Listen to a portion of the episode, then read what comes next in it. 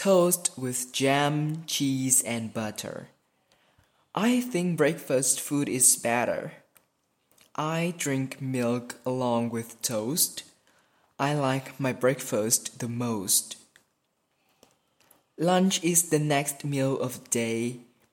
I will stop by the dinner on the way. Omelette, bacon, and sometimes noodles make me eat it by the oodles. Now dinner is another meal. I hate dinner. That's how I feel. There are some veggies I can't stand, but I have to eat them on demand. If I could choose and have my way, well, I will eat out every single day.